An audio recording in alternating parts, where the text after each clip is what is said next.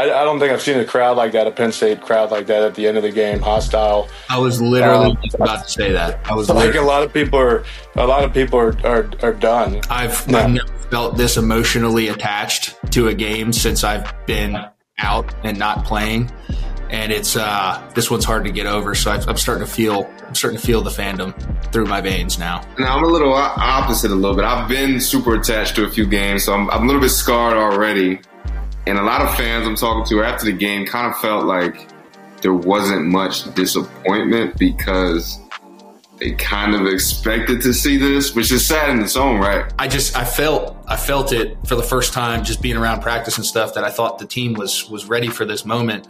But then, you know, we come out, we move the football, we do some things well, and then the first the first sign of adversity, you just saw the confidence of this team drop significantly. And there's no question that, that like James Franklin is, is brilliant uh, He's a brilliant mind. Like he, that's not in, in, in, question. I think the way that they come out and respond against Rutgers with with Ty Howle, Juwan, like these guys. that's what I'm most intrigued by uh, because they got to get through the rest. They got to get through two yeah. more games, and you know that's that's going to be the tell of like, hey, wheels fall, wheels stay on, and mm-hmm. then then you got Portal coming up after that, and I yeah. think there is leader. I mean, I know there is leadership within this in this locker room. You got guys that really care about Penn State, want to be there, want to be a part of a playoff team, championship team. But next to really Saturday is yeah. Saturday is going to be big.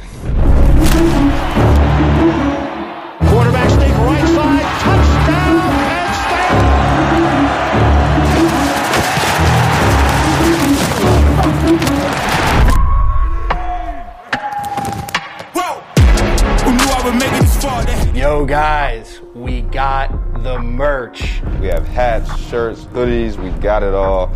Make sure you hit the link in the description, check it out. You guys keep buying the merch, it allows us to produce this pod and continuing to bring you guys dope content. So go check it out. Make sure you tag us at State Media PSU. And when you get yours, make sure you shout us out. We'll give you a shout out online. Check it out. Looking forward to the support and we appreciate you guys as always. All right, it's we're it's over. It's in the past. This is the pocket again. Um, my guy Mauti had to jump in here. Uh, I know we just had him on, but he was up at the game with us, and uh, he had some stuff to get off his chest. All three of us were in attendance, um, and there's uh, it doesn't feel great right now. I'm just going to be completely honest with you. No. Um, I've, no. I've never felt this emotionally attached to a game since I've been out and not playing. And it's uh, this one's hard to get over. So I, I'm starting to feel I'm starting to feel the fandom through my veins now. Yeah, and I'm, yeah, I'm kind of hard. Go ahead, B bro. Now I'm a little opposite a little bit. I've been super attached to a few games, so I'm, I'm a little bit scarred already. And a lot of fans I'm talking to after the game kind of felt like there wasn't much disappointment because they kind of expected to see this, which is sad in its own right a little bit. You know, that hurts just to hear. But I feel it, you know. Yeah. I ended up watching the second half of the game from the stands. You know, I came off the alumni sideline. You know, I'm hearing a lot of rumblings, and it, it was a different feel. First time for me sitting in the stands watching the game, and you kind of you feel what the the fan base is is going through but as we know, we're players. We've been those guys going through those tough games.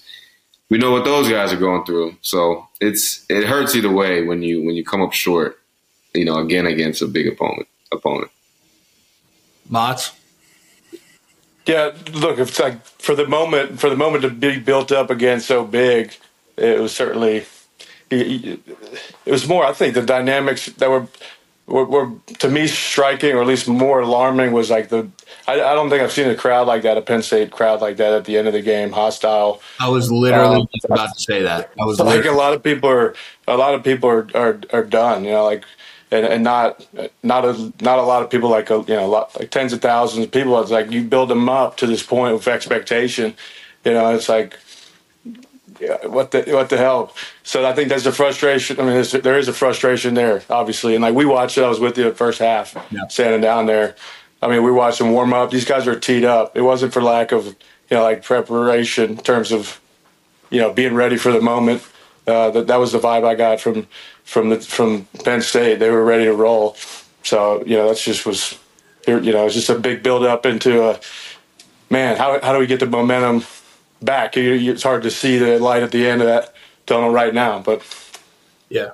I think I think there's a lot of aspects to this that that we're going to dive into, but to preface this, at least on my opinion from from the game, we're going to dive deeper into the game here a little bit later on, but just just face value of of what concerned me most was to your point. I mean, I, they looked ready. They looked teed up. I was at walkthrough on Friday. They were focused. They were excited. They were loose.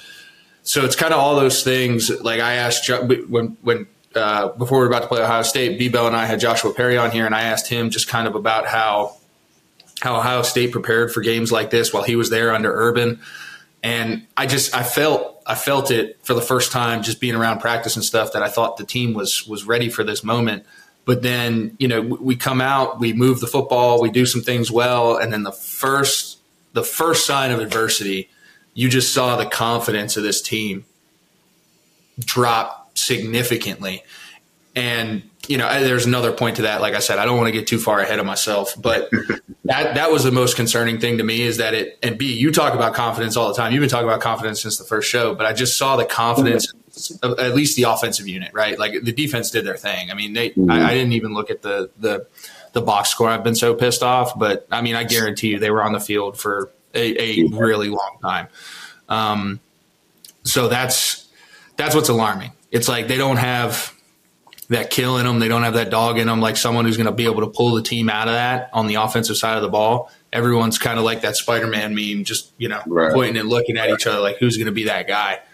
Um, and I, you know, unfortunately, I think that takes us right to our first topic. You know, a lot of speculation with this. Uh, this has now been five offensive coordinators under James Franklin in his tenure here, uh, but but Yurcich is out the door. Um, and I think you brought up a great point. Like the fans, um, I don't think it's ever been like this. And really, I don't think Coach Franklin had had any other choice. Um, yeah, had to do it. Yeah, had yeah. to do it. I mean, what that's that's you got to respond, right. especially on a stage like that with with the amount of people that were there with that kind of national attention. In that moment, it was really, uh, in my view, the only only response with the least amount of collateral. Right. Yeah. Yeah. Second time, second time that we've rolled out in the big moment and laid a, laid an egg. I mean, on the offensive side of the ball, you said had to happen. But now the big question is, you know, we're talking about fans. Everybody wants to fire everyone. Let go of this guy. Now what? That's the big question. Now what? And the the one thing I want to say is is I, I don't think that by by any stretch of the imagination that this wasn't thought about as a potential opportunity because for him to do that and now have to have to start planning about who's going to call the plays. You know, our guy Ty Howle and um, and and the running backs coach is going to get a, get a chance at this. Um, but th- there was definitely probably some some thought about this for a few weeks uh, with the potential. Right, you're sitting there going through situations through the rest of the season. Probably after that Ohio State loss and the manner in which that was that was played out there was probably some thoughts if if we do go out and put together a similar performance against Michigan, is that acceptable or not? So uh, I want to get y'all's thoughts on that. Do you think that this was definitely pre? It, it seems like a it, well, it doesn't seem, but it could seem like a knee jerk reaction. But realistically speaking, I think when you're when you're sitting in Coach Franklin's shoes, as long as he's been here, I think he was planning for these types of things. Because I do want to say this, I think that this next hire, um, whether you whether whether it wants to be talked about or not, this next hire I think is his last his last crack at this. Uh, and, and I'm going to paint the bigger picture, right? Because I think that there's a lot of dynamics that go into this, but I think that this hire is probably his last crack at at I'm not going to even say shifting the blame, but being able to now with a new administration, a new president that's aligned and willing to give him everything we've had. Cause I'm going to be honest with you, since, even since you've been there, Mots, that was part of the reason why Billy left in the first place. There was just right. so much dysfunction on the administrative level post, you know what I mean? And so many people were doing too many different jobs and I really do believe that Pat Kraft uh, is is a super solid guy. Um, I've gotten to meet the president a few times. I think she's phenomenal, um, and I think that they are really aligned. They've been spending. They've shown the willingness to spend, um, which is going to bode well probably for this search. But when you're handed a guy like Coach Franklin with a monster contract extension, um, which even on the surface, some may have said at that time, you know, may or may not have been warranted with his record going into that. Um, you know, he, and then he, and then he, he did earn it last year. You know what I'm saying? I thought he did the right things to earn it last year and it was, it was warranted. But now you have to start looking when you give him everything and you give him everything at his disposal. Um, this was the last, I think, domino, um, that, that they could go to to say, okay, who's your guy and name a price. And I think that that's how they're going to approach this hire. I think Coach Franklin's motivated to approach this hire this way based upon his press conference. And I want to get y'all's thoughts on that as well from a big picture. I know I talked a lot there, but I think it's, it's, I, I think it's important to paint that, right? Where, you know, people want to fire the head guy right away, but you also got to understand the, the, the politics above him from an administrative standpoint with Pat Kraft, from an imaging standpoint, coming in and two years in, making a decision like that, cutting a guy loose who had a big extension. You just, you really can't do it. Right. But now, um, you know, like I said, I just think that face value, this is the biggest decision that Coach Franklin's going to have to make in his tenure at Penn State. Yeah, for sure. He, has got to get it right. They've got to get it right for the foreseeable future of himself, but also this program. I mean, these recruits. I mean, you know how it goes. They they want to see this, and they want to see you know the explosion on offense. You want to get the top guys. We talk about Ohio State that gets guys like um, you know Ferrari, whatever you want to call them. Um, we want we need to continue to get those guys. If that's going to happen, we need to have a successful offensive plan. You mentioned mentioned alignment like that, that wasn't there whenever James got walked in the door, and, and then the way it is now up up the chain of command, like like from Pat up to up to President Neeli, um, and, and it was interesting like going from sideline. With Pat is locked in, like he, yeah. he's a, he's a football guy, like he knows football, but also, you know, being a PhD, like sharp, sharp executive. So but then, you know, Neeli's upstairs, you're working her ass off, freaking trying to get a, line the state literally, you know, with the governor up there trying to make things happen. And so you have, you know, a lot of people at, like at the helm that you, you can, that you can really get behind. So like that's encouraging.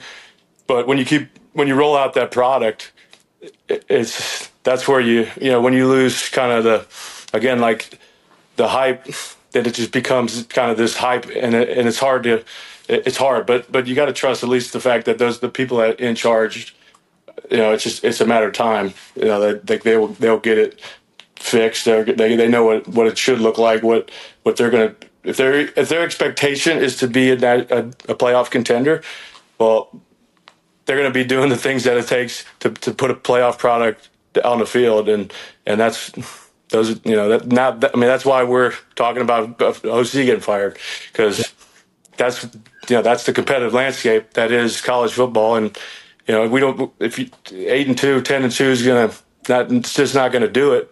If those are if that's the direction we're going well okay. Well then, then that's the ex- expectation of the product that, that you put right. out there. I think I think that's a great, yeah. Dave, you got anything yeah I think that's a great word uh, expectation. And I think that's what has gotten the fans as we said that boiling point of why we've never experienced a Penn State, you know, community like this because, you know, we keep talking about, you know, Franklin has and the stat, the team has been good, has been very good the last few years, you know, 10 and 2, 11 and 2, whatever it may be. But the expectation was more. And, you know, not to anyone's fault that we should expect more. That's what we all want because we, you know, we're proud and we see what can happen to a university, a community when you expect to be great, elite, championship level, but we keep, you know, falling short of that. Everyone, you know, you're bursting everyone's bubble. You know, you're telling them this, you're telling them that. So that's why kind of the air was like let out of the stadium, uh, you know, at the end of that game. And to hack your point in the beginning, you know, it, it this is this he, they they have to get this next hire right. It has to work for the future yeah. of foreseeable future of this program with the playoffs expanding and everything like that, you know, we need that offensive firepower as we see, as we've witnessed. to keep up with the programs that we you know aim to be like, and that offensive coordinator is going to be a big part of that, especially in the recruiting and everything. Yeah, and I, I think that um, you know with the playoff expansion and all that stuff, like it's been ran through. There's been plenty of people that have evaluated it. Like Penn State would have made the playoffs, but it still brings up the same point when you look at the overall body of work against top ten opponents. Like we might have made the playoffs, but it's basically the same thing as making a New Year's Six bowl at this point in time. You get to hang a banner of a college football playoff, you know, bracket entry or or whatever, but you, you do need something to now now get over the top and get competitive. And I think one of the hardest parts for Penn State fans and in particular is watching a program like Michigan where under Brady Hoke, when I first got there, you know, super, super talented team, never really got to reach their full potential. We're up and down. Michigan goes out and makes a makes a splash hire with Jim Harbaugh he's kind of right back into the competitive nature. And now Jim Harbaugh has gotten over the hump by beating Ohio State back to back years, winning two back to back Big Ten championships, two berths into the college football playoff. And in, in all reality, when you look at it, you're talking about similar roster, similar pool, similar recruiting areas. Like we're still right there with them from when you're when you're looking at what's actually on the field, the product on the field, the players on the field. Brenneman just released this thing today about this like there's all these metrics out there now, but this blue chip metric or whatever the hell it was, where, you know, a certain percentage of your roster is a four or five star uh, recruit and we're at 54 and Michigan's at 55. You know what I'm saying? The only ones that's leaps and bounds is Alabama, Georgia, or Alabama and Ohio State are at like 90 and then 85%. So what we've been saying here this whole year about when you look at these teams on paper, like maybe we were stepping over our bounds a little bit with the Ohio State comparison, but the players that were playing, when you looked at it, were that. And uh, it's just when you see these other programs that we're consistently competing against actually taking those steps and and not just over promising and under delivering, you get to a point where I compare where Penn State is right now, and it, we're not quite at that point yet because I said I think that this hire is is massively important, but there is going to be trickle down effects to this, and we'll touch on that, but we're almost at the point where we are where Georgia was in 2014 under Mark Richt. Mark Richt was there in 2001 to 2014. They had won two SEC championships. I think they won five divisional championships. But again, that was back when he, he did he did face some of the good Florida teams, but that was back when Alabama and LSU were running the West, and like the West was the big division, right? So it's a little bit different from that aspect, but I really do look at us as a Georgia right now, and they went out and made a ballsy move, firing a guy who was giving you nine, 10 wins a year to go get Kirby Smart, and they got him. And now you're looking at Kirby, he's 91 and 15 in his tenure there, two national championships, and now is looking to dethrone the godfather of college football and Nick Saban in the SEC in terms of just consistent program success and expectations, right? So I think that that's where Penn State is. It's like we've been really, really good. We've been efficient but now, how in the hell do we get to where the expectations and what's been being preached meet for everybody fans, players, coaches, administration?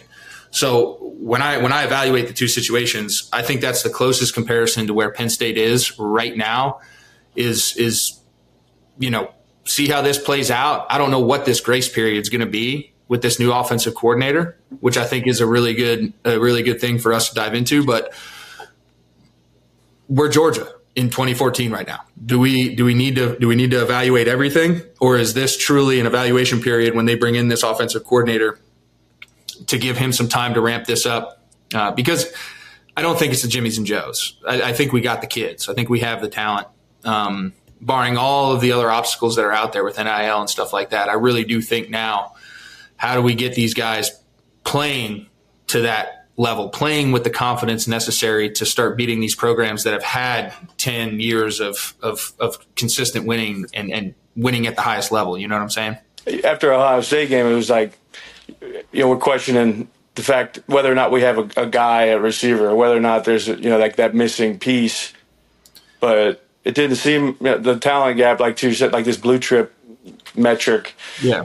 I mean, there's there's talent, there's weapons. I mean, you see it like the defense they fly around. They got there's there's there's NFL talent all over the defense, uh, offensively too, which is which is where it's like, hey, this uh, all all summer we talked about how how finally this roster's got depth. You know, it's finally we got the, all the players and that that that they've needed, and recruiting's never been in question from from James's standpoint. It's his wheelhouse, you know, and, and the, his staff, the, the way they recruit, the way they get guys in. Now, like the utilization of all that talent and, and how that gets, um, not mm-hmm. say developed, but you, again, like utilized in, in game situations. That's really where the, it seems like the disconnect is on the other side of the ball. Yeah, I think I think I think to piggyback off that, and B's coming in and out, he's figuring out some connectivity issues. That's that's the uh, that's the beauty of modern modern uh, technology. Now we can reach each other from a couple hundred miles away, but um, you know, still gotta still gotta get the Wi-Fi. But um, that that's an interesting point because that's something I heard coming off coming out of the stadium was with a lot of folks, you know, from boosters all the way down the line, like, hey, we got to get these guys in here. I, I, looked at him. I said, "Did you see the Did you see the receivers that Michigan had? Did you like? It, we're, we're there from that standpoint. Now it's about putting these guys in positions to be successful and utilizing their talent properly. And I truly do believe, because this wasn't always the case with Coach Franklin, I truly do believe that he has become the CEO and wants to wants to just oversee and delegate because that com- that becomes stressful. It becomes a game when you're handling when you're juggling so many balls and trying to play in so many different fields. It's a game that that is definitely draining, and I really do believe he's getting to that point. Um, so uh, we've been saying it all year. It's been a vanilla offense. We go out, the teams that we can dominate, the teams that we can run the ball efficiently against, the teams where our receivers can consistently win. We go out and we beat. But when you have to get a dogfight, you have to put guys in positions strategically to be successful. You have to put um, you have to put confidence within the players. You know, I don't want to get too far ahead of myself here, but it's that's that's what bothers me is we're we're not we're not doing that, and we're trying to look for excuses in other areas, but that's not the case. So I, I agree with the move. Um, again, it sucks for Yurcich because I just think it was a lack of confidence I think it was a lack of a lot of things, execution at, at times, but you do need to make a splash hire here. Yeah. Yeah, for sure. And someone that, I mean, it's going to be, I don't know who that person is, going to be hard, but I have to check every box. Do they recruit well? What yeah. I'm, big thing I'm looking for is what have they done against top competition? That's our problem, right? We can't beat those guys that are, you know, the elite crew what has this offensive coordinator done against those type of teams in whatever conference it may be in the past? Because that's ultimately, you know, that's what we need.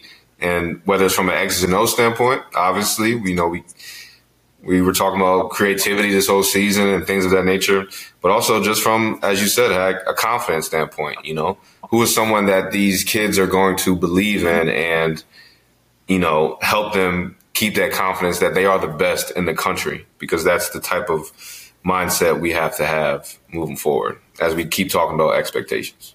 Yeah. Now, this is an interesting conversation to kind of trickle down off of all of this, right? So there's this huge focus on on now a revamped offense, getting a qualified offensive coordinator in here. But again, I said this, you look at this team and the way that they've played specifically on the offensive side of the ball there's a couple more variables that Coach Franklin's dealing with here that uh, have never really been um, a factor when he's had to go out and make decisions like this in the past, and that's uh, specifically speaking the transfer portal. And the reason I'm bringing the transfer portal up is you have all this attention going towards the offense and getting these issues fixed, but you literally have a championship defense right now. And a defensive coordinator who is going to be one of the hottest commodities on the market as you start seeing these chips falling, right? Texas A&M splash paid Jimbo Fisher $75 million to not show up to work today. Um, Mississippi State, with all of this conference realignment coming in, they're going. We need to make a splash hire and bring somebody in here. If we don't, if we don't want to get put in the Stone Ages, right? We've we've been in the basement. We need to make a splash hire to do that.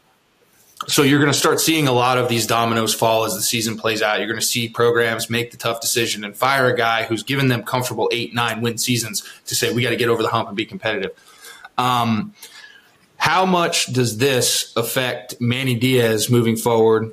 Because I know, you know, I think you two can talk about this maybe at a higher level, but at least personally for me, evaluating the situation, Manny's done everything to win a national championship at Penn State. He's he's he's upheld his end of the bargain. Now, what's his bandwidth like?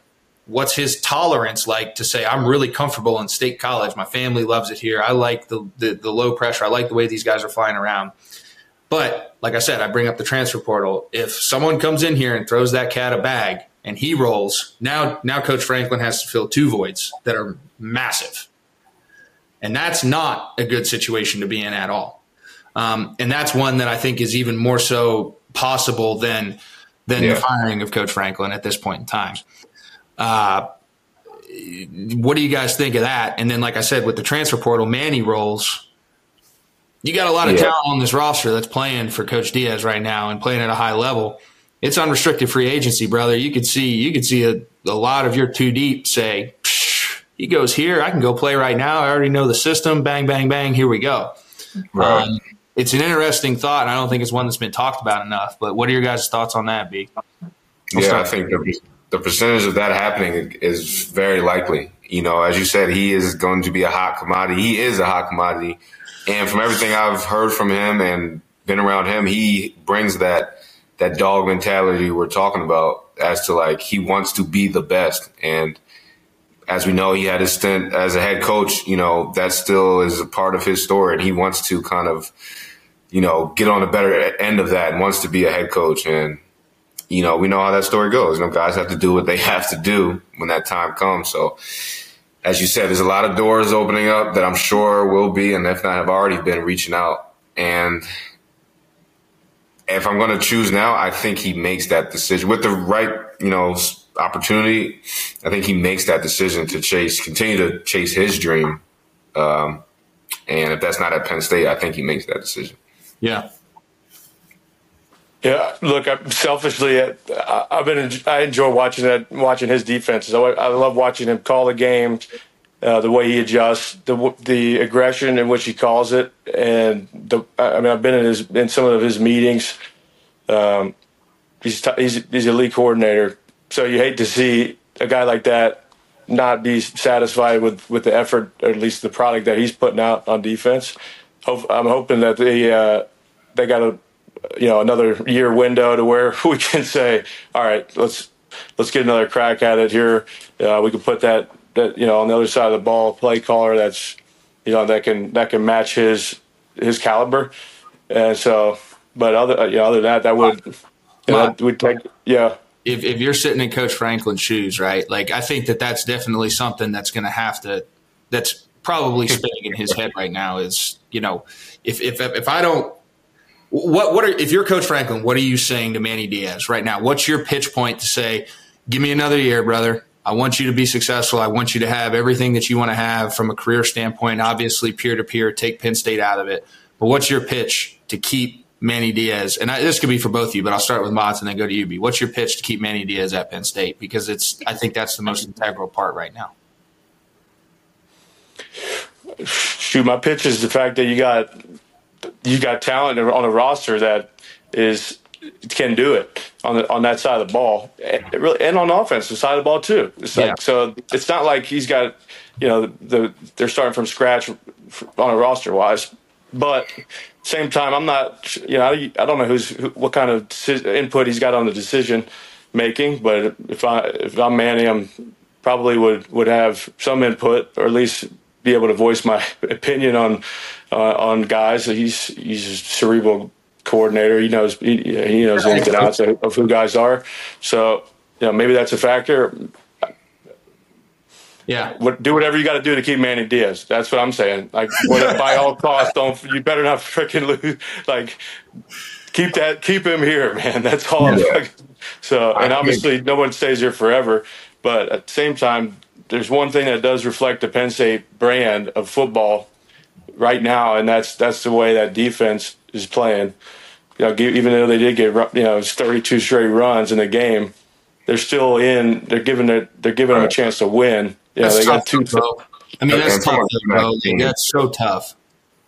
Yeah, yeah. It's reminiscent almost of you know when when we were there and in you know my early years career wise. It was you know we had we had a top five defense year you know a couple of year stretch there, and the other side of the ball it, it was it, it wasn't there, and so uh, you know those those guys.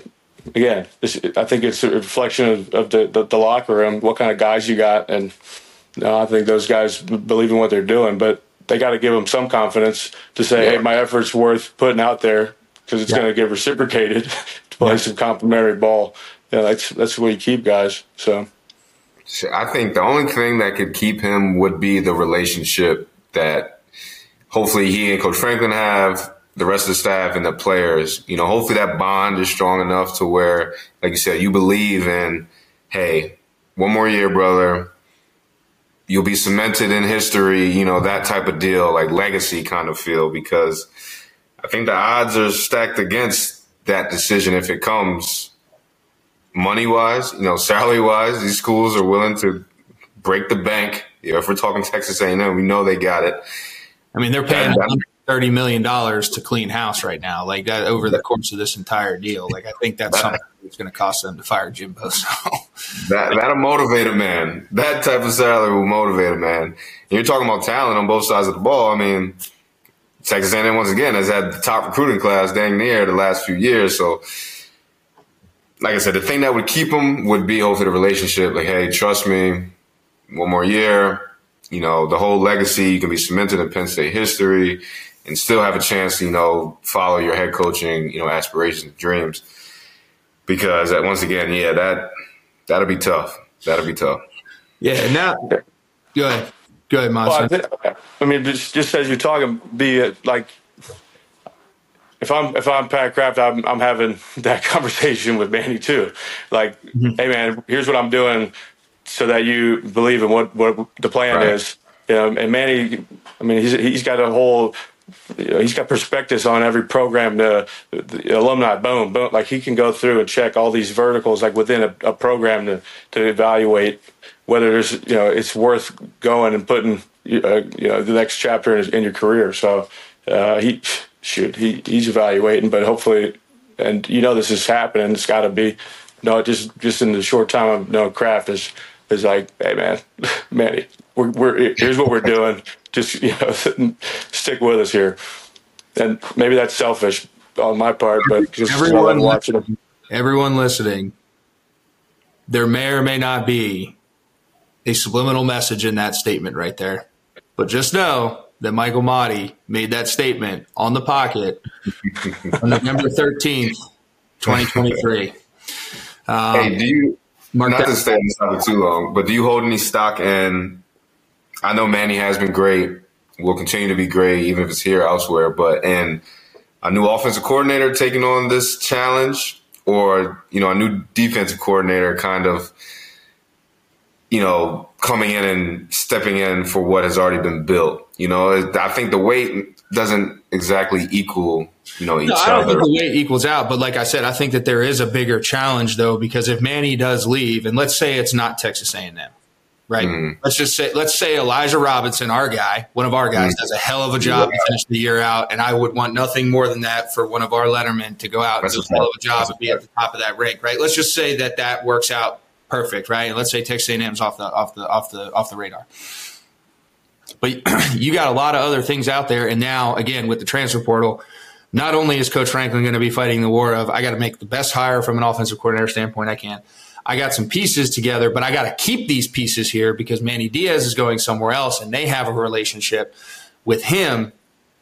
That's that's almost where that like CEO ship can backfire on you a little bit because you're not necessarily in the weeds with everybody all day long at every point in time with with the players, so on and so forth. So now what what started as a very very small crack in the foundation has spider webbed into something that could be detrimental. And now I, I'm I'm speaking completely hypotheticals here. I got my tinfoil cap out like like I like B did, but I'm just saying that I think it's I think it definitely is something that is on the table and uh, something that I think Coach Franklin's you know, sipping on a cold one, running through his brain of how he's going to handle that if and when that comes up, because you don't you don't get in those positions not being a forward thinker like that. So yeah, yeah. You know. For sure, and there's no question that, that like James Franklin is, is brilliant. Yeah. He's a brilliant mind. Like he, that's not in, in, in, question. I think the way that they come out and respond against Rutgers with with Ty Howle, Juwan, like these guys, that's what I'm most intrigued by because they got to get through the rest. They got to get through two yeah. more games, and you know that's that's going to be the tell of like, hey, wheels fall, wheels stay on, and mm-hmm. then then you got Portal coming up after that. And I yeah. think there is leader. I mean, I know there is leadership within this in this locker room. You got guys that really care about Penn State, want to be there, want to be a part of a playoff team, championship team. But next to really uh, Saturday is yeah. Saturday is going to be big. Yeah, I don't want to jump it because we're going to touch on that, but I, I, do want to talk a little bit about the game, right? Because, like I said, we all were there. We got to watch it with our own eyes, and I think this is where this is where we take off the the media analyst caps and start putting on our Letterman caps. And something that I that I highlighted in the intro was just the lack of confidence, the lack of kill, and also I said confidence in the players, but I, I think something that's been a big talking point is the two point conversion at the end of the game and all this stuff. But I really think it, it started with with the first touchdown we score in the second quarter or whatever it was. We go for two there. And yeah. it, was, it was it was a 14 to 10 if we kick the field goal game, but it's 14-9 and we decide to go for two to try to make it where we kick a field goal to go 14-14. And I don't know who made the decision, but I know who made the decision based upon my experience on locker eh, eh, on the sidelines of, of who usually makes that decision, right? And I just thought that that's a reflection of a lack of confidence in the offense. If you're trying to get points and steal easy points or what are supposed to be easy points, if you're trying to manipulate points that early in a game, there was not a lot of confidence in the offense's ability to score against Michigan. And I got a problem with that because if you're right. going into this game, you're an underdog. You're not like you haven't beat them in a while. There's so many things that are outside noise. I know how I would have handled that situation as a player. I would have been like, we're going to get these motherfuckers. Like, keep keep it on the gas. Like, let's go. I don't care. Keep stay on schedule. Like, we're going to get this next one. Keep it pumping. Someone's going to make a play. We're going to be all right. Like, to me, that a decision like that so early ultimately compounded to the decision that was made at the end of the game, and and it's being talked about. And I, I, I don't think it was the right one. Um, but that's neither here nor there. Um, well, it's here. Yeah, it, it's We're talking about it. Well, it is here now, but yeah. we can elaborate on that. But it's there, I, but it's here. But yeah. yes. But like I said, I think you have an offense that came out. Like I said, they moved the ball up and down the field. They got stalled in the red zone, kicked kicked three on the on their open. Like they, we were moving the football. We were doing some things. Michigan was making some adjustments, but I think Michigan was the first one to to really, you know, they got a couple explosives in the run game that helped them, but they they showed their hand. They were like, listen, like every time we dropped JJ back was an opportunity for the ball to be in jeopardy and give Penn State a short field, which they were not going to do. They were going to not. They were going to eliminate that factor as much as they could. They were going to eliminate our defense's explosiveness as much as they could. And to your point, Mott's like that. Like that's why I said it's hard. Like when you turn around and have to go physical pound for that many reps throughout the game, like it's gonna wear on you. And Michigan's again, talking rosters, Jimmy's and Joe's. That's a very physical football team. That's the core yeah, of their program right now. So it boded, it boded well into them. They're like, we're cool with this. Like, we're going to sneak points. We're going to slip a couple big runs. JJ is going to make a play with his feet. We don't have to throw the football. We're not going to put it in jeopardy. And that's how they played. Like, they played conservative, but we almost played more conservative when we should have been the aggressors. We should have been the attackers. We should have been the dictators of that football game. And it, it, it may have not been from a from a from a playing physicality standpoint, but at least from the coaching standpoint, like be the aggressor, try to take shots, try to be aggressive, try to change things up, mix it up. I just that's where I got, and I didn't see anyone on the offensive side of the ball. Mm. Ex- like uh, bring that type of energy, and I think that that's a trickle down effect from the top. And when you have that a decision like that that early in the game, you know what did uh, Monty, what did you say when we were at the house afterwards? What'd you say? The the, the remember the Titans quote. What what did you say? remember the Titans quote? Yes, you. I remember. I, I was drinking a couple a couple bourbons, but you said uh, attitude reflects reflects oh, yeah. leadership. No, yeah, attitude reflects leadership, man. Yeah. That's at any organization, but like yeah. in this one especially, on the look, you see it on defense, the way they play, the way they fly. Yeah. Right, like that's uh, it, it's an attitude. It's like literally. Uh, offensively, you're not giving anybody a chance to to go out with confidence because you know mm-hmm. you get you get flashes of it, but but it's it's not you know when you when you do things like that, like when you go when you go try to you know freeze them on on, on fourth down or third you know, third what was it third and short third and one fourth and one, you go to freeze them, you burn a timeout just to run a trick play to get it, and then just to right. go for just to not get points. It's like okay, now we're chasing that point, and even so, the defense got two stops. You know, even there was 32 runs in a row. Like in the fourth quarter, defense gets a stop, gets two stops to then give the offense a chance to go with eight minutes or so left to go make an 80 yard, you know, game tying drive. Mm-hmm. In spite of all of that shit, you know, that, yeah. that was going on earlier in the game.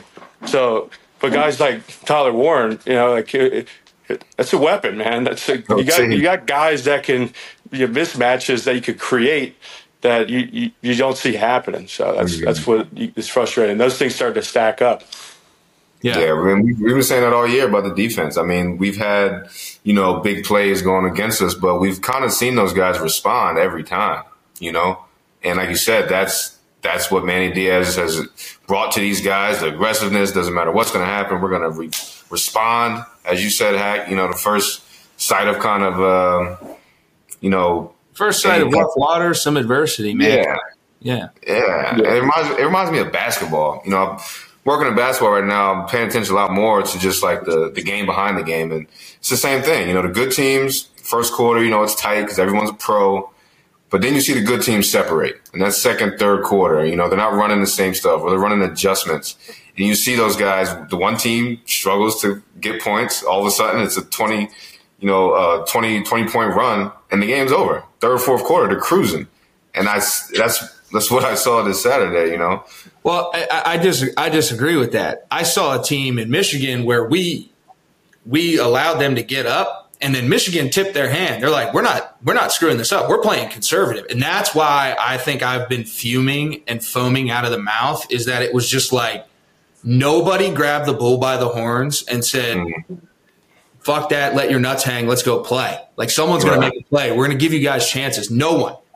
And it's hard for me to pin that on 18, 19, 20, 21, 22 year old kids. It's really hard for me to do that when you have guys making a couple million bucks making the decisions and how they how they motivate somebody. Because again, we weren't talking like Delaware, like we had right. like we're even from a talent pool standpoint. And that's just like I don't know, man. That's the right. you talk to a lot of guys about that, man. Like it's just they, it wasn't there, man. It wasn't there.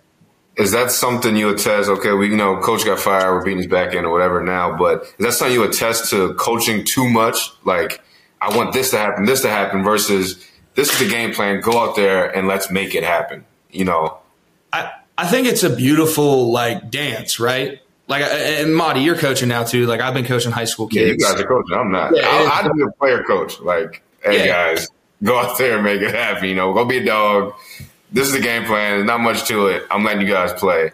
Yeah, that's that's why I'm not a coach. But. right. I think it's a dance though. Like I think it's like I think it's a, a, a large percentage of it is having kids confident and prepared and putting them in positions to make the plays and not hand feeding it to them. Right. You need to let them happen. You need to let it happen organically because the minute you try to start like framing things up and, and practicing it, like it just doesn't happen organically and the game moves too fast to like try to try to paint pictures like that, right? Like a perfect example is is uh, I want to say it might have been the th- it was right before Drew fumbled.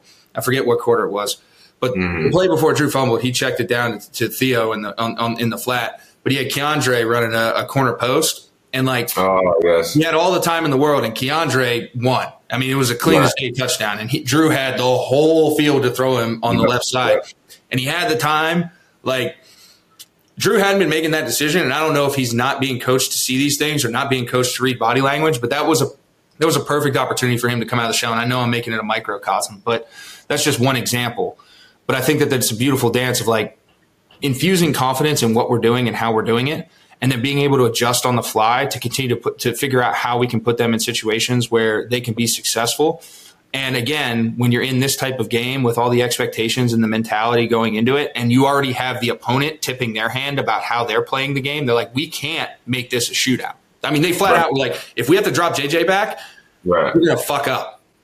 So mm-hmm they they they they completely tipped their hand and for us not to take advantage of that and, and grab the bull by the horns and say all right you know what? We're going to figure out a way how to do this. We're going to get creative with protection. We're going to move the pocket. We're going to get drew on the edge. We're going to find a way to get our tight ends matched up against our linebackers and safeties or just you know coverage indicators. Split split tyler warren out. If you got a fucking linebacker or safety over him like let's just play one-on-one ball and feed the beast like there's just so many things that that we could have done again from a scheme standpoint, but then also just like having somebody in that huddle just grab the bull by the horns and be like, dude, these guys, these guys are already laid over.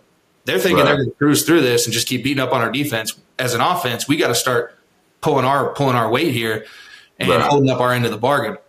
And like I said, it's hard for me to pin that on the kids, but I think there's a, there was definitely a void there. But then I think that that comes from again attitude reflects leadership, coach. My guy Petey, like from the top. And I don't I don't know if like again, that's I think that's what that's what has made me just sick to my stomach for the last four days, and I don't know if I'm gonna get over it. Yeah, yeah. It's definitely tough. Definitely tough. I mean, we touched on the beginning of the season where there wasn't a guy kind of separating himself offensively of being that guy that demands the ball. And no, we kind of grazed over. It's like, oh, maybe we don't need that guy. You know, it's a lot of talent. We can spread the wealth, feed the backs. But it kind of came out to, as you say, football is a game of math. It's simple, Jimmy's and Joe's, but you kind of need that X factor of just, I don't care if I'm not the fastest, not the strongest. I know I deserve the ball, like we say, in these moments. And then you draw up those plays for those guys in those moments. And yeah, we never saw that and yeah, it, it, looks so rudimentary is what pisses me off. It's like it's not like we're duking it out with these teams and you know haymaker after haymaker. It's just we almost like we don't know what we want to do. Yeah, and it's it's on the biggest stage. It's it's hard to be. I get the uh, the feeling of the fans as we were talking about before. Yeah. Um, it's it's a big letdown. Yeah the one guy that I that I liked that that I was disappointed I didn't see was was Beau Pribula in that game. Something, something because because uh, it's not and it's not a playing time thing. It's like I think when he gets on the field, guys respond to him in a different way. And you see that when you watch him get in a huddle and you get and make plays. And I mean, he he's he took York to the state championship. You know, like the kid, the kid's a winner. I'm not saying Drew isn't, but I'm I'm saying that something to find a way to get you off of somebody to right. somebody to right. go and keep and counterpunch. Those things mm. should be loaded in the chamber going in. So that and that. Yeah. If I'm him, I'm I'm probably saying, you know, what the hell. Yeah. but, yeah. I was I was on the opposite end of that. You know, we had a, a young man ask us that at the live show at Champs going into Ohio State. And I was kind of, you know, I want the young kid Drew to kind of get as many reps as he could because he needs these. But as the, these last few weeks have gone about, I'm I definitely lean more towards that way. Not of not to make it a controversy or anything, but yeah, this kid deserves snaps. And as you said, it's a counter. It can be a counter, you know, to a game where obviously the whole thing yeah. is that you need a switch up or something. Yeah. Yeah, yeah like said, that should be loaded up in the chamber, ready to go when need be. Yeah. yeah, shit. I mean, New, look, I was down in New Orleans when Taysom Hill came in. Mm. I mean, look, there's Drew Brees, right? Like Drew Allar's not Drew Brees, but but like that, that's something you go in. It mixes up. It, it screws with personnel groupings. The defense mm-hmm. doesn't know who's who. I, I mean, there's just that's something that is is a tool that is hard to game plan against for situations when they arise it's almost that shot of adrenaline, right? Like it was almost what, what I'm talking about. Like if you don't have anybody who's your consistent starters that are going to come in and, and, provide that jolt of energy, that jolt of confidence into it, I think that's a great point. I mean, if, if that's Beau, And again, we haven't even seen it, so we don't know if it's going to work, right? Yeah. And that would have been a hell of a right. stage to test it out. But like, it's a great point. I mean, I, I think it's yeah. a good point, and you would almost think, you know, heading into it, why someone didn't look at it and be like, all right, it's it's it's 14-9, you know, it's 17-9. Let's let's see if we can you know, see if we can get a jolt jump start this thing a little bit and see what happens from there.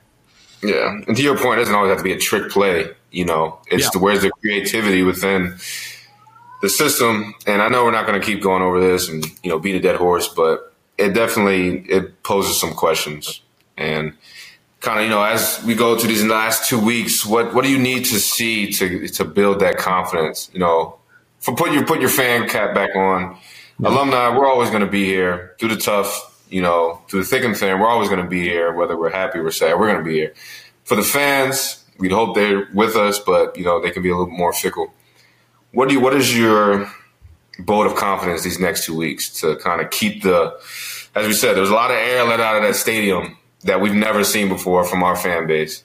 Yeah. And we all know we're going to need those guys to continue this journey that we are going to be on you wow. know, for the future. You know, listen, man, I think it's, I think it's a tough, I think it's a really tough situation. And I, I Marty hinted at, and I said when we get to it, but I think that this Rutgers team is is is, is a wild card for us. No slouch, no slouch. They they gave Ohio State a fight, and I tell you, I tell you one thing: I, I, got recruited by the gentleman. He was a GA at Penn State. I think he knows what this program is all about. In Greg Schiano, mm-hmm. early in his career, he would want nothing more than to kick this dog.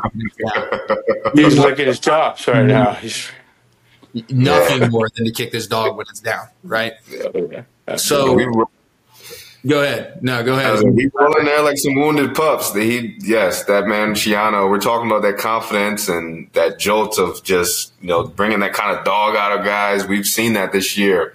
They've made a, a you know a turnaround, and it starts like you said. It starts up here. Yeah. You know, the X's and O's will come, and definitely need to preach it, but it starts up here first. And it seems, you know, they're not perfect either, but they're not the same Rutgers that I've witnessed. You know, as a Jersey guy, I've always kind of secretly you know, I want Rutgers to be, you know, good. You know, it doesn't bode well for Jersey when they're the laughing stock of the conference, you know. So I'm not I wasn't a huge fan of Schiano, but I want them to be good and I'm glad they are. And as we said, if we roll in there like some sad pups, we'll leave as some sad pups. Yeah. But the Rutgers is improved. I mean, they're they're improved. They're not what they were last year. But if you go from you go Ohio State, Indiana, pre, you know, pregame, you walk into there going Michigan, Rutgers, it's gonna it's in Indiana that you can just kind of mm. survive through. So yeah, a great opportunity for again our boy Ty, Road Dog, get in there, oh, Juwan, and I know they were they you know they were probably on been on the phone mm-hmm. calling all the recruits saying you know make reassuring everybody like this hey we're we're gonna be good like obviously they have the you know the players believe in them so that's one thing. You know, they've been sitting back saying, "Hey, we." I'm sure they've got they've got some things lined up that they've been wanting to run all year, and this is a great opportunity for them. But uh, this is we're going to see how they respond, right? That's what pretty much that'll that'll that'll yeah. That's when you get that's when you get defined. Yeah. it's how you respond in these kind of moments as a as a locker room, as a team.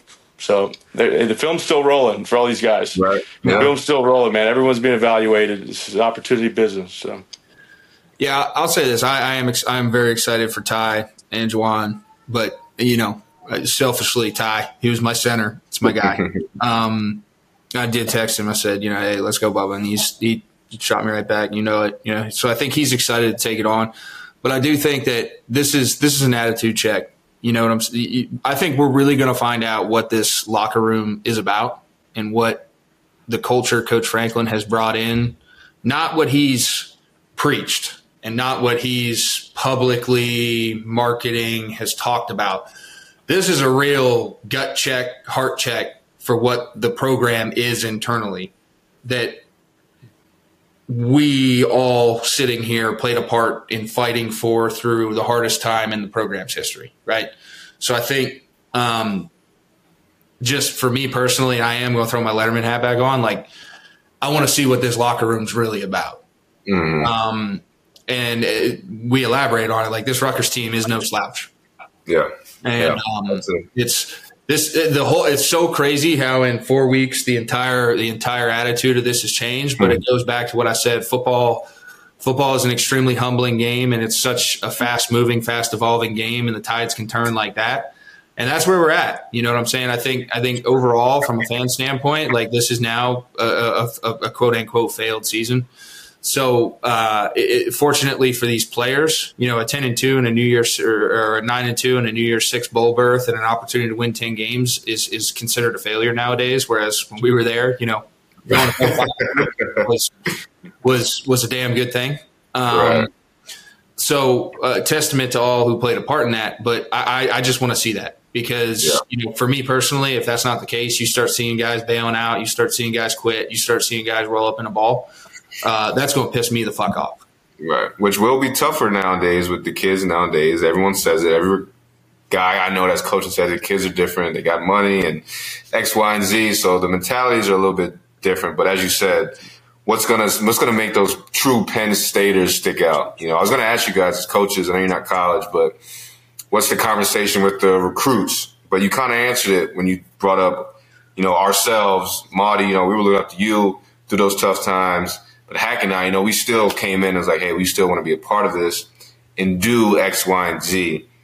Now I'm kind of looking at recruits the same way. You know, the uh, program definitely isn't where it was at that time. I know it feels like it because the expectations were so high and everyone's down the dumps. As you just said, 10 and 2 New Year's Eve Bowl, still a beautiful thing. But, you know, for the recruits, who's going to be those guys that kind of as you said, not just tank it, either jump ship. If they do, go ahead. But, you know, the guys that really want to come in and make an impact, you know, because the opportunity is there, you know, as we, you know, have seen. Can you come in and uplift this program? Are you the guy that's thinking like that?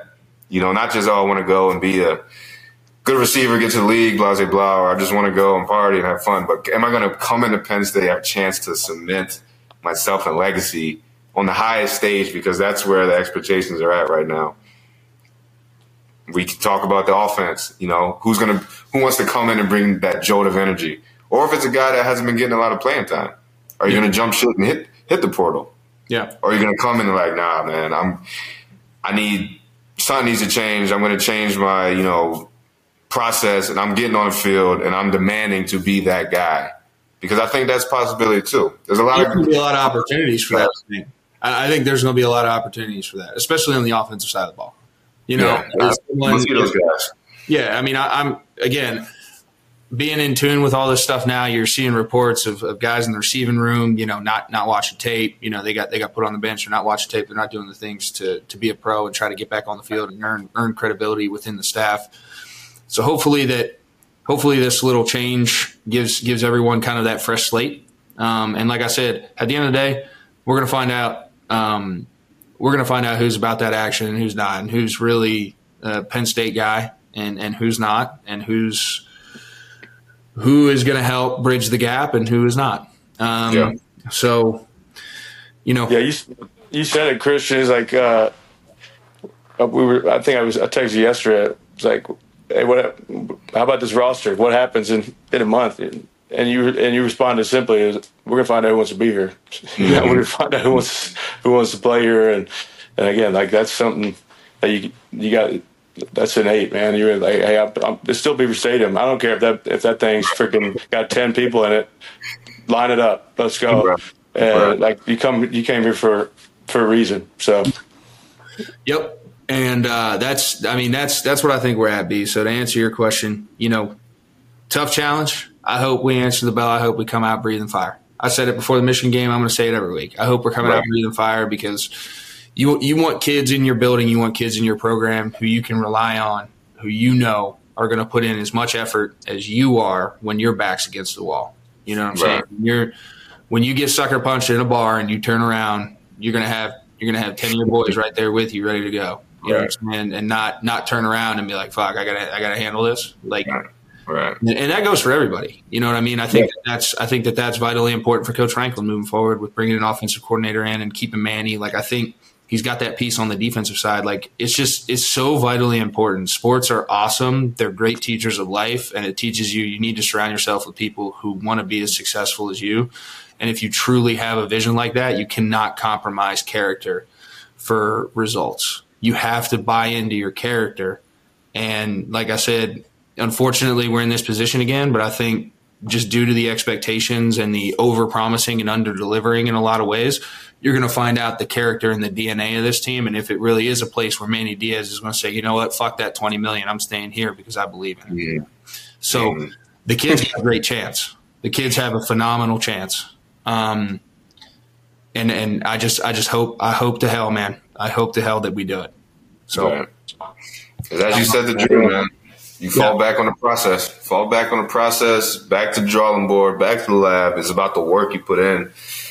A lot of noise about this and that, and who's going to do this. But at the end of the day, you got to put the work in and go out there and execute. And yeah. As you said, we'll see who uh, still has that on the mindset. Well, we've been ripping and I'll tell you what, I don't even think we're halfway done here because, well, I'm not going to say halfway done, but uh, we got a hell of a mailbag here. Uh, probably the best mailbag we've gotten. So I want to I want to give a big shout out to all of the Pocket followers and listeners. Um, and, and, hey, buckle up. I hope you guys got a little long commute to work this week. hey man, I got a lot of um, a lot of people shouting me out, stopping me in the stadium. Yeah. Once again, fans of the pod, giving us good feedback, keep telling us to do what we're doing. They were waiting for this reaction, you know, trying to get answers out of me after the game. I said, "Hey, you gotta wait, wait till the show, tune in." Yeah, so yeah. appreciate you guys. Uh, yeah, this is. I hate that the this has been the best mailbag after such a, uh, a sad day on Saturday, but we're gonna do our best to uh, answer everything we're, we're getting some traction. So, yeah. all right, I'm I'm gonna tee this one up, and we're gonna start off hot. Um, I'm gonna go from Instagram at Delicontessa. If I if I butchered that, I apologize.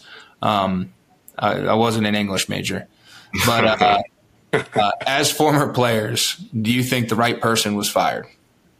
Oof. Hot, Shit. hot, right out of the yeah. I mean, Fuck, you go first, B. easy to say yeah. And after those two performances this season, it's definitely easy to say yeah. The thing with Franklin, and it is tough, former players, um, our former coach, uh, Hack and I had one extra, two extra years with him. Um, and I appreciate the man severely, and I definitely don't slight anything he's done at Penn State. I definitely don't uh, give him as much criticism as everyone else, but fairly enough, you know, you're not meeting expectations, you're not meeting expectations. When we're players don't meet expectations, we get chewed out. So same thing for coaches. But I think with Franklin, it's almost like that meme I'm thinking of um, when it tells you don't stop. You're digging in a gold mine. The, the diamond's right on the other side if you keep going. And it's so tough because we're so frustrated. We want to just say, F it, let's move on.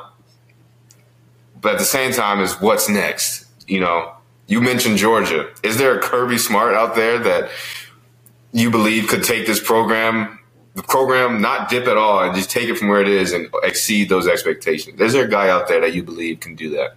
You know, that's a question. And on the other half, it's man, he's taken us so far. We were a part of it. You know. Yeah.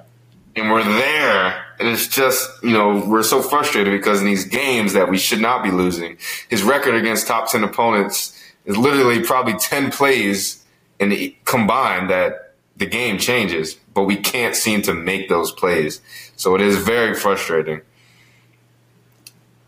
And that's why I'm torn because I feel it. We're there. And me personally, I have to believe that up and firing him would set us back. Yeah you know, in the current moment where there's a lot at stake.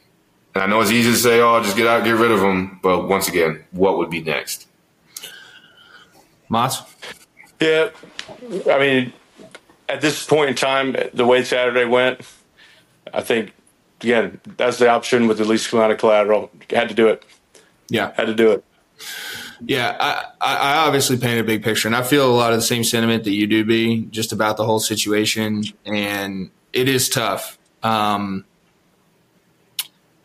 it, but to everyone's point, you know, I think right now where it's at and kind of the bigger picture of what I laid with the back end and, and alignment and, you know, you, you bring up a good point with that diamond being right there and, and a new, a new AD, a new president who are finally, like I said, aligned. We talked about it.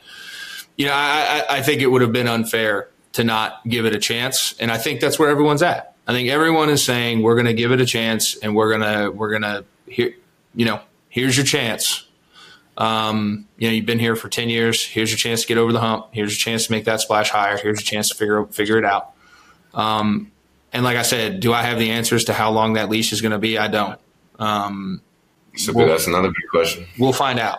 But, um, you know, given the current circumstances, Mauti, you said, you said it perfect. You know, least collateral, least, least damage. Um, the, the correct decision was made. Um, we'll see how everything else plays out. And I'm pulling for everybody. Like you said, be like we're we're here. We want the program to be as stable, as consistent, as successful as everything that we're being told it's going to be, and everything that we're seeing it right. can be as evaluators of the game. So I'm here for it. Um, I don't ever I don't ever pull for for a man's food to be taken off of his table. Um, never have, never will. Mm-hmm. But um, you yeah. know, we're, we're just going to see how it's going to play out. But it, it, uh, to answer that question in short, um, least collateral. Great, well put, well put, Mons. Yeah, yeah. Um. Okay, let's go to MJP five zero nine eight. This is also an Instagram one. Can you explain why Yurcich is the problem or was the problem? Uh, I get the offense is not good at moving the sticks, but doesn't Franklin co-sign on all of Yurcich's plays? I think that's interesting. Um, I guess I'll kick us off. I mean, I'll start with I don't know the process of play picking. I do not not privy to that information. Well, there's not enough time for Franklin to co-sign on every single play. I'll, I'll get that out of the way. Okay. Um, but I think, yeah, I think Franklin's tenure, it's kind of, he's given the keys to the offensive coordinator, you know, in a, in a sense to, you know, he entrusts those guys to make plays. We've seen the successful, you know, stories on that end, and those guys go on to be head coaches, you know. So it's easy just to, you know, point the blame. But I think, you know, Hack's been mentioning it throughout the season, the kind of lack of creativity. And Franklin mentioned it this post game getting this young kid in rhythm and like really being a quarterback friendly offense. You know, we and that's the crazy part. We've gone against teams that have done it. You know, whatever you may say again about Kyle McCord and uh, McCarthy, you've seen the offense kind of, you know, play into their hands. Hack, you mentioned on the sideline this past week. We got to get we got to get our kid on the move out the pocket. Yeah, we've seen you know Michigan did the same play about three times. Made a nice easy read, boom, 10 yards, and gets that confidence going. I mentioned in Ohio State game, I think right before halftime, we hit a string of plays. They were kind of working with him, got him in a nice rhythm, got Drew's confidence going. Injury happens, and we kind of tried to get right back into it. But I think that's where the psychology of knowing your guy, getting that confidence going, I, I think there was a disconnect there. And I hate seeing the young kid frustrated on the field. You can see it. Like, I didn't really, I don't think I agreed with what we just did there, you know, but he's a freshman. I don't expect him to really kind of, you know, do much uh, in that sense. And I think ultimately, it, it Yurcich, it, it falls on him, you know. He's the guy with the, Franklin's there too, I'm sure, but he's the guy with these guys day in and day out in practice. And then to come out and kind of perform that way, it doesn't meet the standard. Yeah. I'll, well, I'm going to use it. I'll flip it, flip the question over because I've I've been around offense, obviously, but you know, is James going on the defensive, clicking over to, Manny's and saying, "Hey, we run, we should run this," or if, they, are they, if things are things are not going wrong, he probably is not as doesn't have as much input, right? I mean, so I think because things are obviously weren't going right, there probably was a little bit more going on on that mm-hmm. side. You know, so again, again, I'm not on the headset, but yeah, sure, you get in situations. You know, his decisions You know, yeah, that, has been a, that's been a, a, a criticism for for a long time in big situations. So. Yeah, I will say, having been there, and at least during my experience, he did have some influence. Um, but again, I think I truly do believe he's gotten more to the CEO side of things, and particularly on game days. But that's not to say that I, I, I, would I would venture to say that Coach Franklin definitely spends more time in the offensive meeting rooms during the week, and now that's that's a, that's a point to, to, to hire. But at the end of the day, it is up to the offensive coordinator as a man to figure out like how he's going to do it because no matter what's going on, what he has control over is how he calls the game. So, uh, yes, I think ultimately Yurcich, when it came down to what was going on on second and three against Indiana, who was making that decision? Uh, I think it was pretty much pretty much Yurcich rolling with it.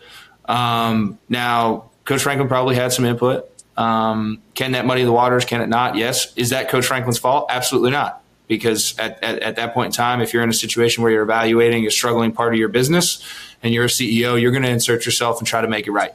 Um, it's up to your guys then to have the, the mental and, for lack of a better term, testicular fortitude to believe in what they're doing and continue to breed that confidence into their players.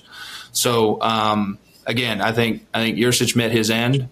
Um, because of that, um, when it comes to elaborating on does Franklin co-sign on all plays or not, I don't think it happens on game day.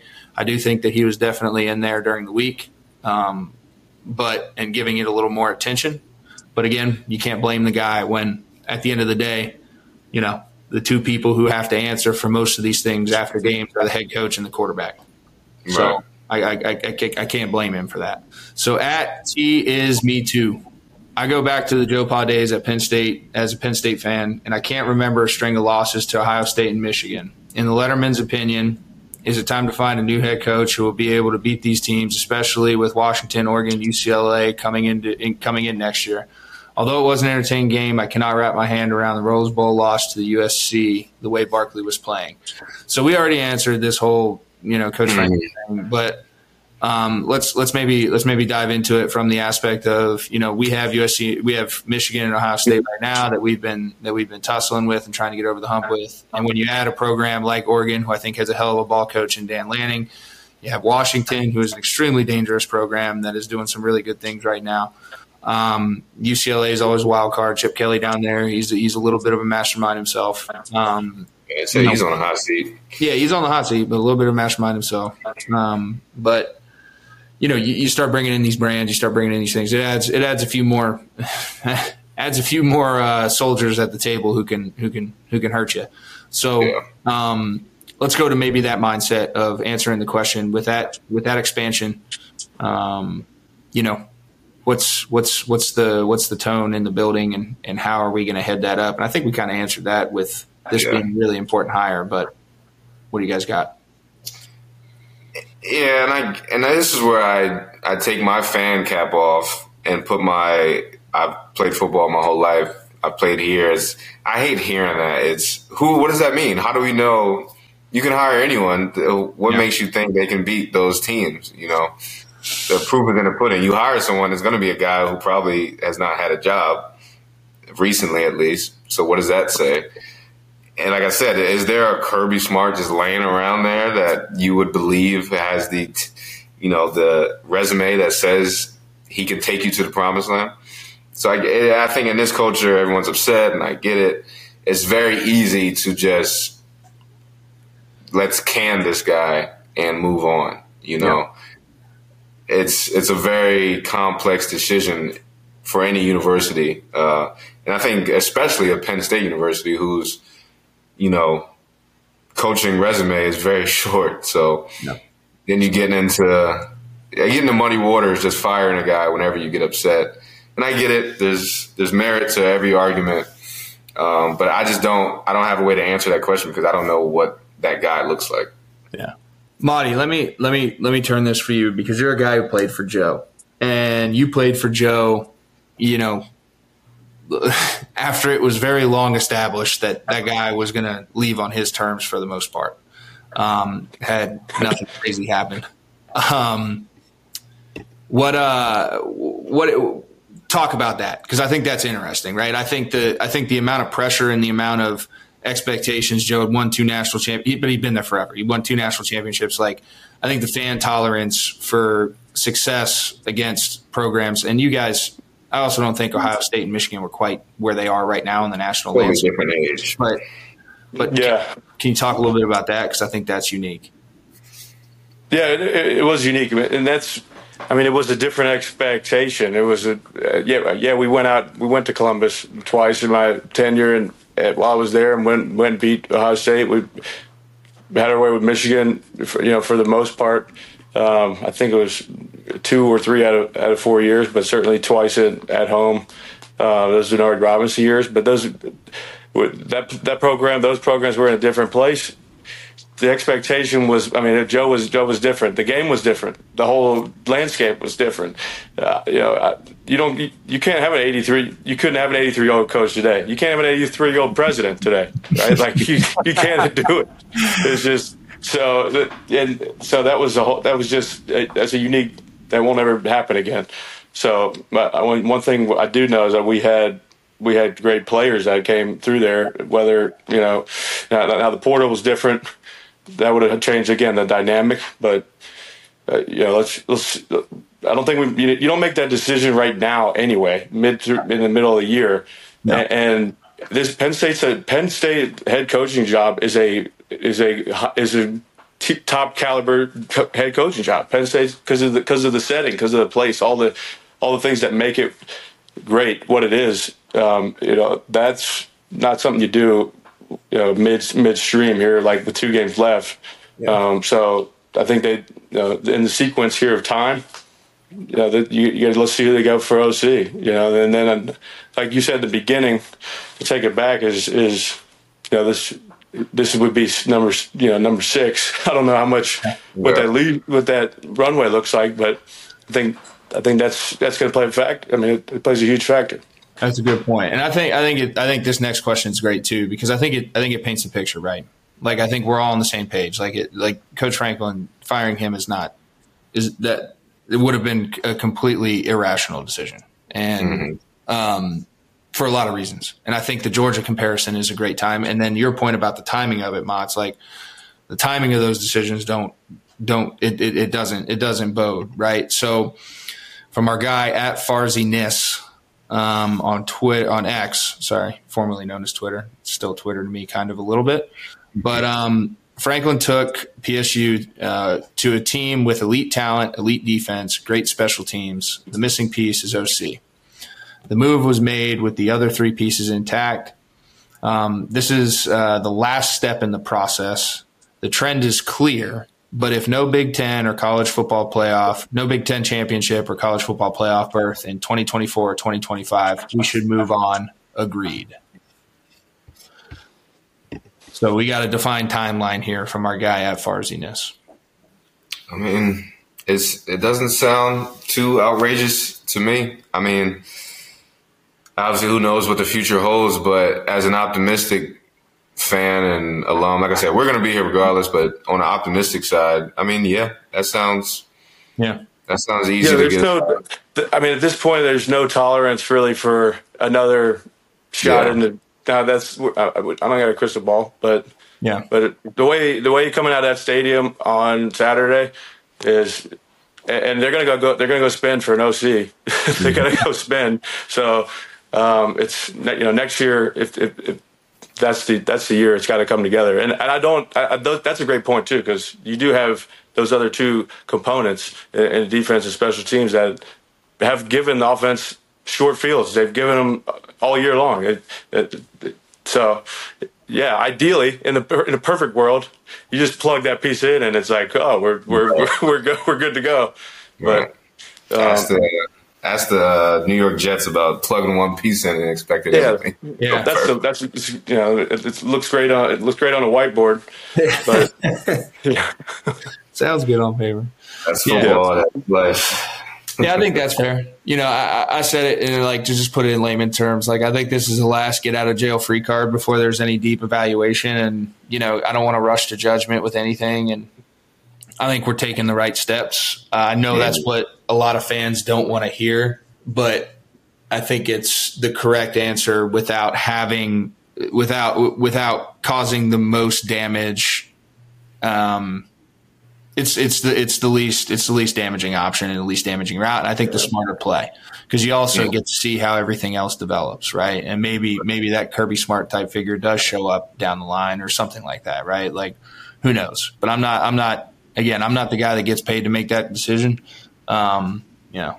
Well, so. I think that fans not they don't they do they don't see it all, right? I mean, the guy like the guy that does is, Pat Kraft, or at least has you know pretty most I guess most to say right. That's yeah. that's his call. That's that's a guy that that's a guy knows knows how to make decisions. Knows the guy what, I believe in for sure. I right. certainly do. There's yeah. no question.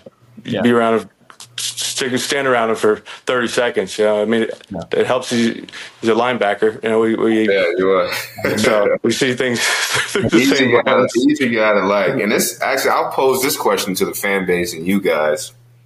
And I know I'm a little different, and but I've I've worn the blue and white. I'm Penn State traditionalist, but does Penn State ever come to a time where we kind of let go of a little tradition and move and think and operate a little outside of our natural disposition, you know. And that can mean a lot of things and you know, just from play type and environment and, you know, certain like just aspects of how we operate. NIL for sure, that's something we're dealing with right now. But I personally and maybe I get a lot, I'll get a lot of slack, but I think there's there's something to letting go of tradition and thinking outside the box to get us over the hump, you know. And I don't know what exactly that is, but I think I would like to be open to that thought. You got to evolve. That's one thing you got. You, you have to be able to, evolve, and it's, but it's still got to it's still got to reflect reflect the core values, right? But the window of time uh, you know, to, to, to, maintain everyone's attention. Mm-hmm. State College is a hard place to get to. People spend hours in the car, get up there, burn a whole weekend getting up there. Um, you know, and a lot of gotta, money too. what's that? So they spend a lot of damn money too. spend a lot of money. They spend a lot of money. So the uh, the the idea that it's going to stay the same is uh, it, it, can't. Like they have to evolve it, and they've got to find a way to to update it at the same time. The, the stadium, there's there's a lot of things that, that need updating. You know, to, to if they want to be a playoff team, like you got you got Washington, you got USC coming. You you expect to compete. Like this window's here, and then then the next one is, you know, you got to wait. You know, almost the next cycle. So um, they got to get it. They got to get it going right now. You know, within that year or two, really next year, I think is their good window. I'll put my first piece out there just throwing it out there. We need an all black uni, a little superficial black uni, blackout. the whiteout, no, the whiteout no. crazy. The whiteout, give you that, B Bill. Hear me out. Hear me out. Hear me out. The whiteout's crazy, and we it's a national treasure. If there's one way to up it, you saw what Ohio State did. Black listen, it out. Listen. listen, listen. I'm gonna look sweet. I'm telling you. I'm telling you. Listen, brother. I agree. No.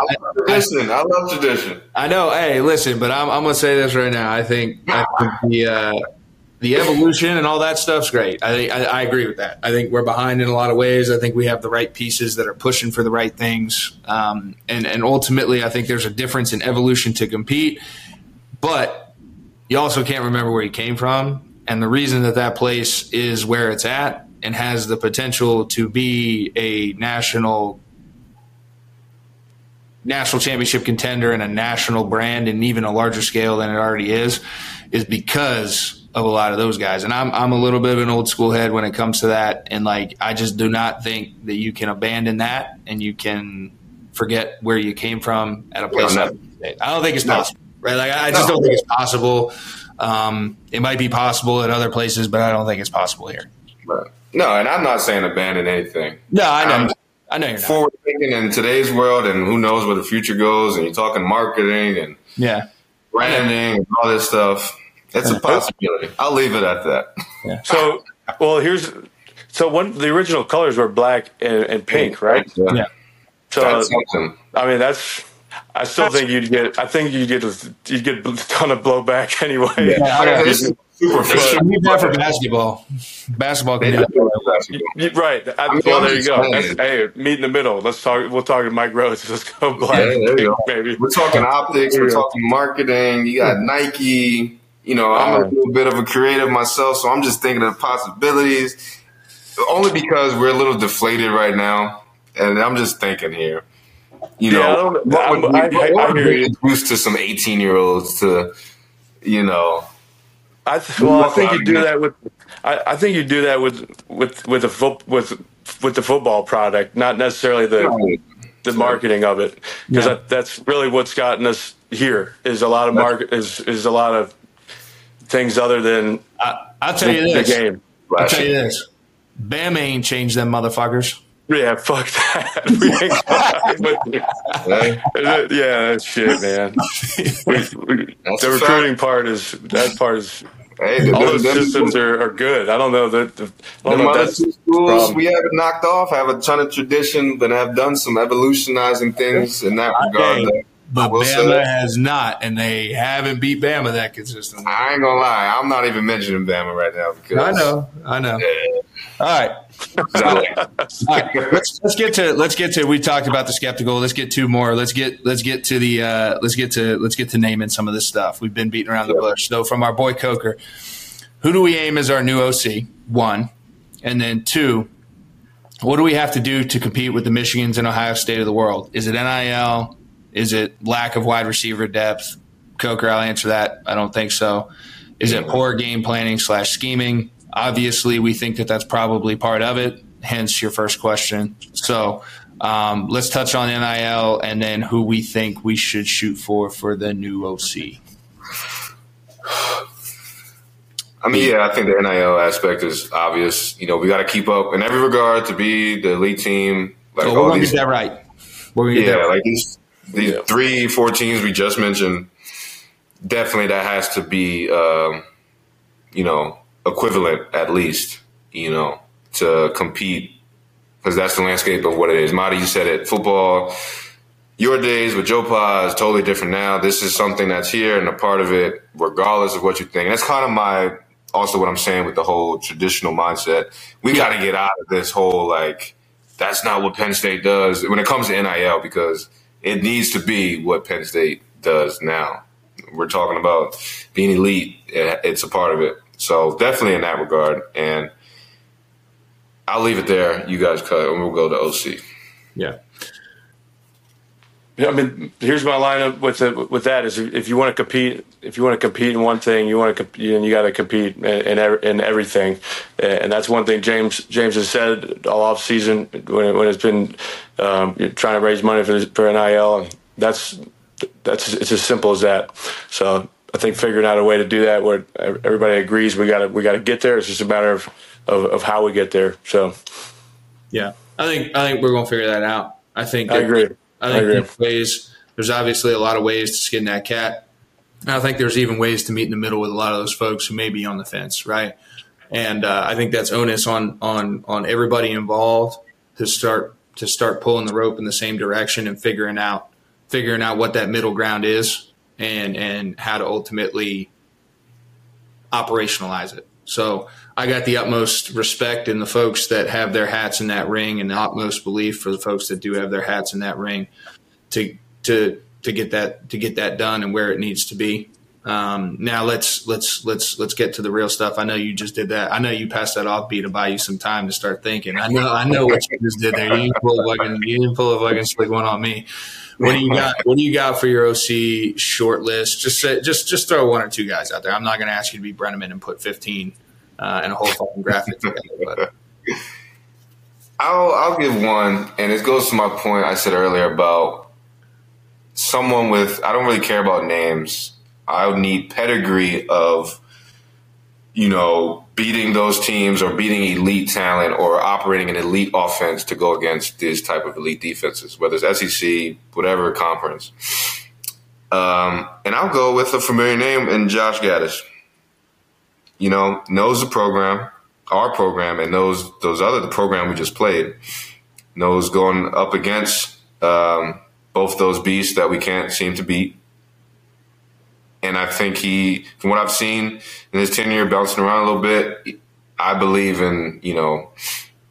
I don't really. I'm not gonna say I know his concepts, but I believe in what I've seen on paper, on the field at least, from some of these offenses the last few years. And I think he could bode well. I think he has the mindset to adjust to his players and and also bring, like we talked about, bring that that dog out of guys to let them be who they are within an offense.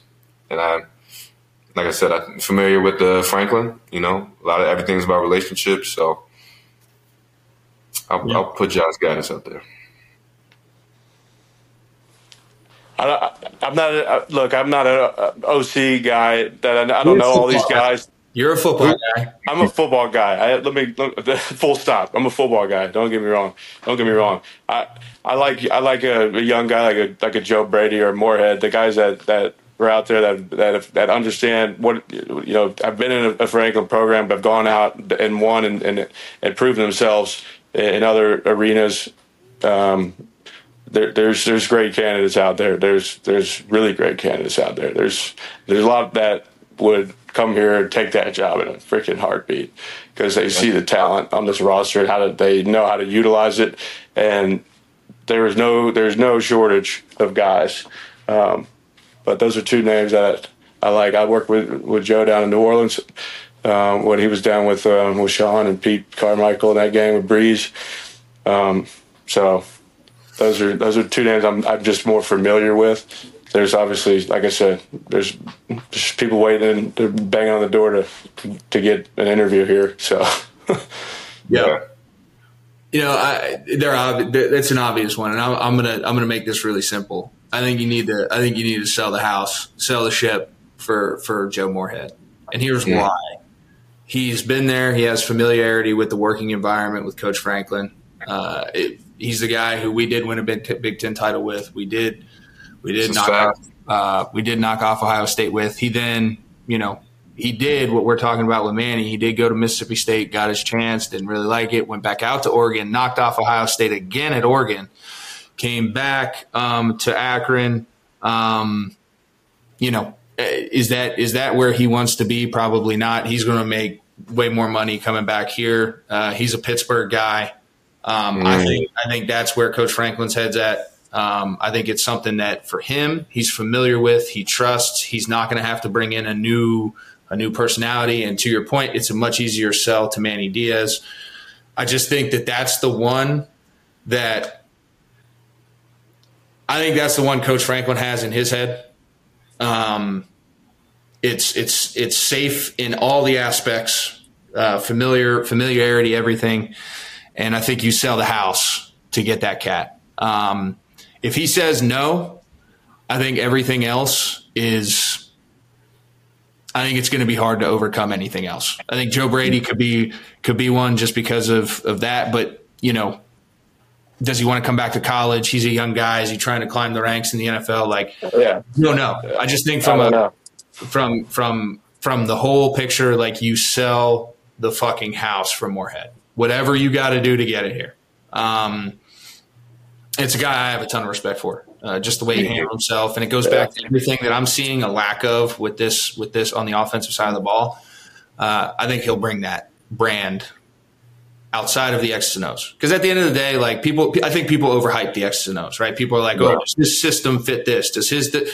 like?" Fucking good football coaches, like they have a system, but good football coaches look at what they have in their room and they say, "What does this cat do well? What does this cat do well? And how do I put them in positions to uh, showcase their talents and what they do well and minimize the things they don't do well. That's point blank, period. Really good football coaches do that. And it's and not still that confidence to go out right. and be the best. And they're extremely confident in it, right? And Joe Moorhead right. brings that confidence side.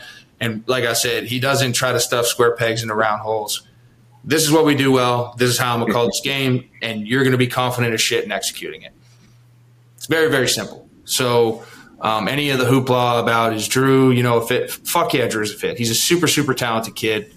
Um, uh, you know, he just needs some confidence, and he needs he needs you know that one person in his ear teaching him to see, realize, process, bang, bang, bang, and he you know he's going to be able to go. And if he doesn't, then it's then it's on him, right? But I but I, I don't think that it was super clear here with Yurcich. I think that there may have been too many hands in the cookie jar, and I think the one guy that can cut all that bullshit off because he's done it in the past and can instill what we need in in the program is Moorhead.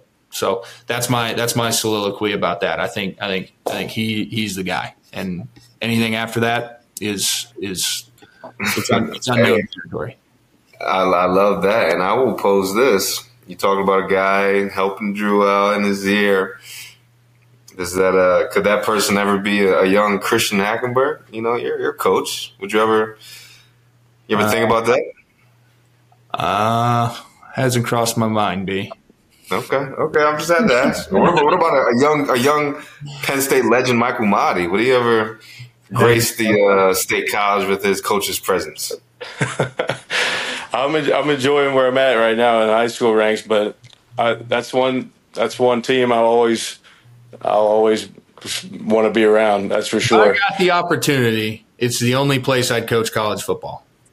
I like that. The only place, I'm, but I'll, that's that's that's a good way of putting it. Yeah, it's the only place. I, the only place you get into it. But to your point, he does have a he does have a Joe Moorhead does have a young fellow over there at Akron calling plays for him who backed me up. Mm. an absolute animal in any frat house.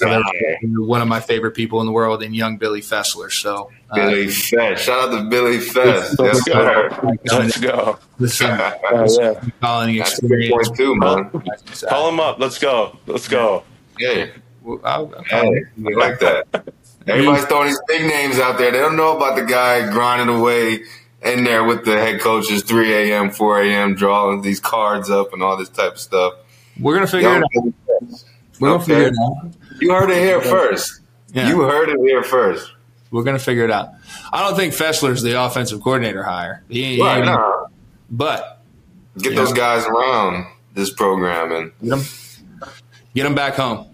Mm-hmm. Um, all right, man.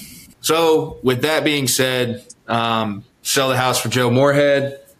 Let's see how these boys respond uh, these next two weeks. Uh, we will obviously be watching. I hope that the Mailbag Monday uh, video lived up to as much hype as I as I expected. I was afraid to promise and under deliver here, to be completely honest with you. But um, you're gonna you're gonna hear it as least politically correct as possible that you can hear it from from these folks sitting on this call. That's why I was excited when Mott said, "Hey, I got some shit I got to talk about." So, um, again, this is another episode of the Pocket brought to you by State Media and the good folks at Mercury. Uh, make sure you follow us on all our socials, like and subscribe this podcast on wherever you're tuning in from YouTube, Spotify, Apple Music. Um, and uh, we can't wait to keep bringing this to you here for the rest of the season keep the faith. Keep the faith, Penn State fans. Um, you know, we'll see what happens. So appreciate you guys. Mots, thanks for your time. B, as always. Appreciate it, fellas. Sure, yes, sir.